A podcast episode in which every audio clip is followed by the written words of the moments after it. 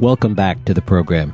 The Supreme Court is more influential today than ever. From Citizens United to the rulings regarding Obamacare and gay marriage, privacy and free speech. The current court under Chief Justice John Roberts has had and continues to have profound influence in so many aspects of American life. Yet it remains a mysterious institution. Like Churchill said of the former Soviet Union, it's often a riddle wrapped in an enigma inside a mystery. The motivations of the nine men and women who serve for life are often obscure, and the internal influences inside the court are even less transparent. What is clear is that the Roberts Court, now almost 10 years old, is developing a personality of its own, even while its individual members very often defy the stereotypical roles that the public often assigns to them. My guest, esteemed Harvard Law professor Laurence Tribe, tries to make sense of this monolithic and opaque institution of men and women and of laws in his new book, Uncertain Justice. Laurence Tribe is a professor of constitutional law at Harvard Law School and the Carl M. Loeb University Professor at Harvard. He is one of our leading constitutional scholars, and some of his students over the years have included John Roberts, Elena Kagan, and Barack Obama. It is my pleasure to welcome Laurence Tribe to the program to talk about uncertain justice, the Roberts Court, and the Constitution. Professor Tribe, thanks so much for joining us.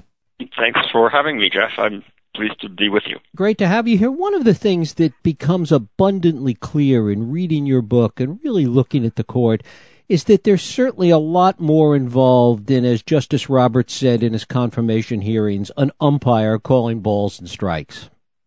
There sure is. I mean, like a good umpire, one expects a good judge not to bend the rules to favor their preferred team, have them bring home the pennant. But that said, there are huge differences. I mean, I suppose even umpires exercise subjective judgments. One umpire famously described the strike zone as a living, breathing document. but but there are huge differences. I mean, umpires are not supposed to make up the rules, whereas Supreme Court justices have to do that all the time. Uh, when I gave a book talk in, I guess it was actually in the Bay Area at one point, an umpire named Daryl came up to me to make sure I knew about one of his favorite rules of baseball, Rule 9.04C. And I have to admit, even though I'm a baseball fan, uh, I hadn't seen that rule. The rule reads The umpire in chief shall have the authority to rule on any situation not covered in these rules. Well, that's a perfect metaphor, you know, for what the Chief Justice and actually all nine justices have to do often, and they don't they don't get the answers from the political party that appointed them. They don't get the answers from any clear and specific text, much of which was written in the 1780s and 1791. Uh, it's really an interplay of nine powerful personalities and intellects nine different sets of worldviews, no two really alike. They've got nine different sets of personal histories that generate shifting coalitions around a, a really fascinating and diverse array of principles for interpreting the Constitution and actually understanding what's going on, understanding our national history. I mean, no two justices look at the situation, whether it's the situation of a 77 year old grandmother trying to uh, persuade women who are about to have abortions that, that they're going to be making a mistake, or whether it's a situation of taking race into account in order to get a more diverse student body. No two justices look at that and see the same thing because they've had different life experiences through which they filter whatever they see. And and it's fascinating uh, to write about how these decisions emerge. Sometimes they look unanimous, but they really come to the same conclusion along a lot of different pathways. And unless you actually look at the opinions and look at them clear of legalistic mumbo jumbo and and uh, sort of various sort of labels that lawyers throw around, unless you kind of get it clear in a way that's understandable, you won't understand where the court is going. So what I try to do in this book is is make that picture accessible and make it fun to read. One of the key points there, and perhaps the operative point, is the sense of intellectual rigor that you talk about. The reminder that even though we have become so politicized as a society, that these are not just nine individuals that are politicians in robes, that there, there is an un- intellectual and philosophical underpinning even to decisions we may not agree with. Well, that's that's very true. I mean, but I have to say it's also controversial. A lot of people, especially some of my more liberal friends who are well, I mean, I'm a liberal myself, but some of my liberal friends are really upset with how right leaning they think this court is, and they want to parlay the idea that they are really just politicians in robes. And I try to show that it's just way more complicated than that. You you get a cardboard cutout caricature of the justices if you think of them as good guys versus bad guys and one swing justice named Kennedy, you know, or as liberals, conservatives, left versus right, activist versus originalist. I mean, a lot of the fights within the court are within some of the ideological soulmates. I mean, there are fascinating and often hilarious fights. Verbal, I don't mean they bang each other on the head, but there are powerful fights between Alito uh, and Scalia. Uh, and Sotomayor, who is very liberal to use the stereotype on many issues, often lines up with the conservatives on on important questions like the power of the government to regulate drug prices. She, in an important case, joined the conservatives over the frantic dissent of some liberals who said, Sonia, you're turning the clock back to the 1930s when courts made it impossible for the government to protect consumers and workers. Uh, and it's really interesting how the justices differ with one another, not in the way that the political parties do, every bit as seriously, but in terms of different philosophies. And it's those philosophies that I think make great reading. And as you point out, there are a number of, of issues where Justice Breyer seems to be the most conservative on various things. Right. I mean, for example, uh, Justice Breyer in the recent affirmative action case from Michigan joined the so called conservatives in saying that Michigan could permanently uh, and in its constitution ban any race sensitive program designed to create greater racial integration in universities in Michigan. And uh, there was an impassioned dissent by Justice Sotomayor saying that Justice Breyer and the justices he joined, like Roberts and Scalia and Thomas and Alito uh, and Kennedy, that they were deeply, deeply misguided. Uh, Justice Scalia is much more protective of privacy in many cases than Justice Breyer is. And when you look at some of the court's decisions about privacy and technology, it's really rare that they have the unanimity that the uh, cell phone decision did yesterday. They often come out the same way in the bottom line, but they have very different ways of getting there. Like the GPS case, where the court held a couple of years ago that when the FBI sticks a GPS under your car and follows you for a month, uh, that that is a search and it needs to get a warrant. Uh, some justices, like Scalia, said, "Well, that's true because they're invading your property. Uh, your car, like your home, is your castle, and they can't stick a GPS on there." Uh, Alito said that's got nothing to do with it. I agree that this is something that needs to be judicially controlled, but it's not because they physically touch your Jeep with the GPS. It would be even creepier and more totalitarian if they followed you from afar uh, and got you through the distant microwave signals that you might be emitting. Uh, so, you know, the justices disagree, but they disagree along lines that are really very illuminating. You talk about the life experience of the justices as being critical in all of this, and yet well, there is diversity on the court. There's lack of diversity in so many respects. You have nine lawyers, all of whom went to either Harvard or Yale. And in years past, in, in times past, we've had many non lawyers on the court, many people with political experience on the court. Right. I mean, right now, except for Ruth Ginsburg, who went to Harvard but got her final uh, law degree from Columbia, they're all Harvard or Yale, and I, I've got nothing against either. I especially like Harvard. I've been there for decades. It's been great to me. I've got nothing against Yale, but you know, what about uh, what about UC Davis or Berkeley or uh, or Texas or Kansas University?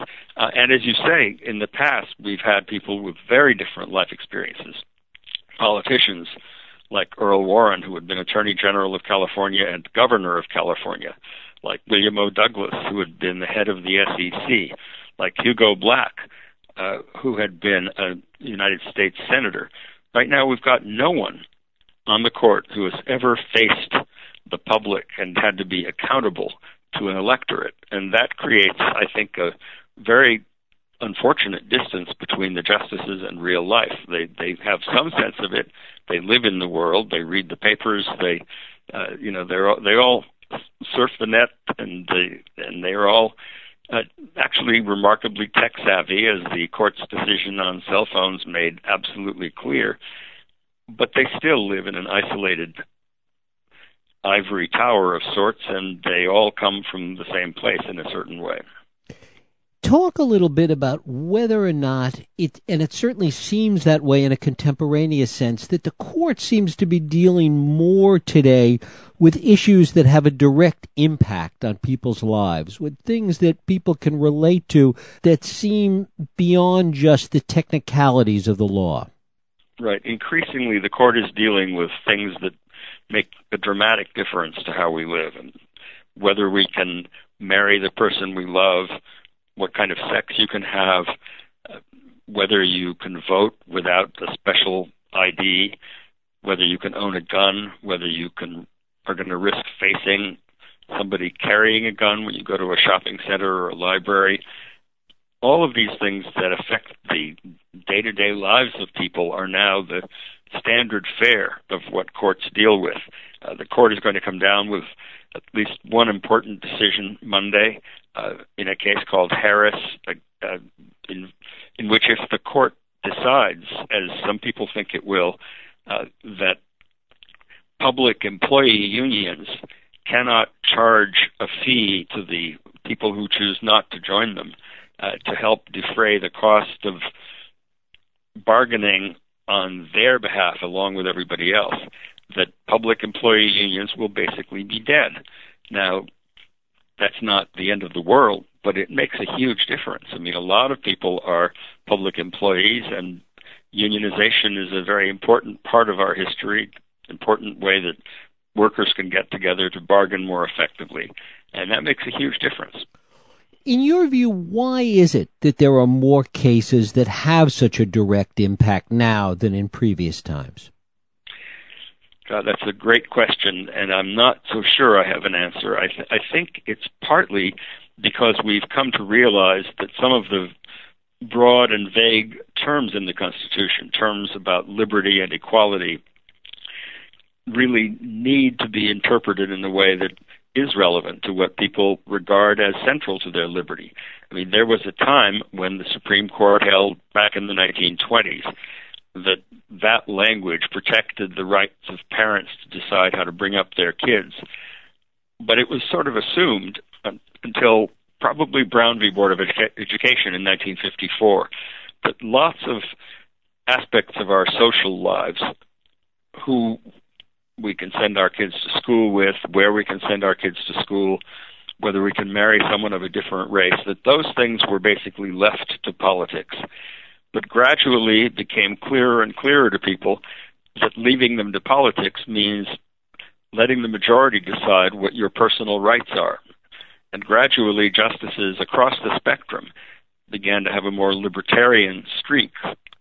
You know, a lot of conservatives are libertarians as well as liberals, and that streak led them to take a closer look at rules that made it harder for women to decide what kind of lives they would lead because they didn't have control over their reproductive destiny that made it harder for people to make decisions about their personal life. Uh, and for better or for worse, I think for better, the courts have begun to say that majority rule is great, but it's not everything, and that there are certain issues that no majority should be able to take over. And to what extent has the maturity of this court, the fact that they've all worked together now for a long period of time, to what extent is that influencing how this Roberts court works? In the long course of things, even people like um, Roberts, who've been there for nine years, or Alito for eight years, uh, Kagan for even less time, and Sotomayor relatively recently, uh, each time one of those new justices enters the court, the whole chemistry of the interaction changes. I mean, some people have compared the court to nine scorpions in a bottle. They're, they're sort of bottled up and they have to learn to live together or, or die together. Um, I, there were times when, for a whole decade, there were no changes in the personnel of the court. And then the court ends up being a little bit testy. Uh, justices sort of know what to expect from one another. There's a lot of station identification when a justice speaks in conference. But now, with several new justices in recent years, it's been shaken up, I think, in a healthy way, and I think we'll see lots further of further changes in the in the near future. How do young, potential young lawyers see the court today as opposed to how they may have seen it 20, 30, 40 years ago? Well, I think there's a more realistic sense. Some people would call it cynical, but I think lawyers now are much more aware that the justices are not just umpires. They can't be. Uh, that we don't have one, we have nine, because there is no one right answer to many of these questions. They're not robots, they're human beings. And the nature of legal education is such that lawyers no longer buy into the idea that judges and justices are simply applying rules that are written down and well understood from the past. Most cases that get to the court get there only because they're hard. The reason so many of them have always been 5 4 uh, is that when you've got questions that hard, nine different people are likely to see them nine different ways. And I think legal education today is much more in tune with that to what extent does this public notion, and you talk about this in Uncertain Justice, that everything is decided 5 4 and everything breaks down along partisan lines, and all the, these preconceptions that you write about that we've touched on, to what extent are the justices themselves aware of that, and what impact does it have on them? Well, some of them are clearly aware of that perception. Justices uh, Breyer and Ginsburg, in public speeches in the last month or so, have commented on how people seem to think of the court often as a kind of junior varsity Congress. Uh, and none of them want to be thought of that way because they're trying to do a job that they recognize is much more complicated than that. I think the antidote to that is a book like, frankly, the one that Joshua Matz and I have written that shows that that's just not the case. And take the issue of five fours, for example. Uh, there isn't a sudden upsurge in the percentage of five fours. In the Rehnquist era, when he was the Chief Justice, about one case out of five, that's 20%, were decided 5 4. In the Roberts era so far, it's about 20.1%. That's not a dramatic difference.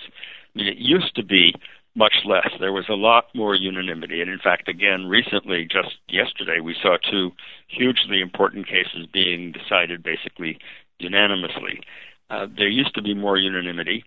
Uh, it changed. It was about 3% of 5 4 decisions before World War II. Then uh, it climbed to about 10% during the years when Harlan Fiske Stone, who had been the Dean of Columbia, was the Chief Justice. He was an academic. He thought justices should let their differences hang out and make it clear to the public where they disagree. Then it doubled to about 20% under Rehnquist, and now it's gone up just a little more. But the fact is that that's just the outer face of the court.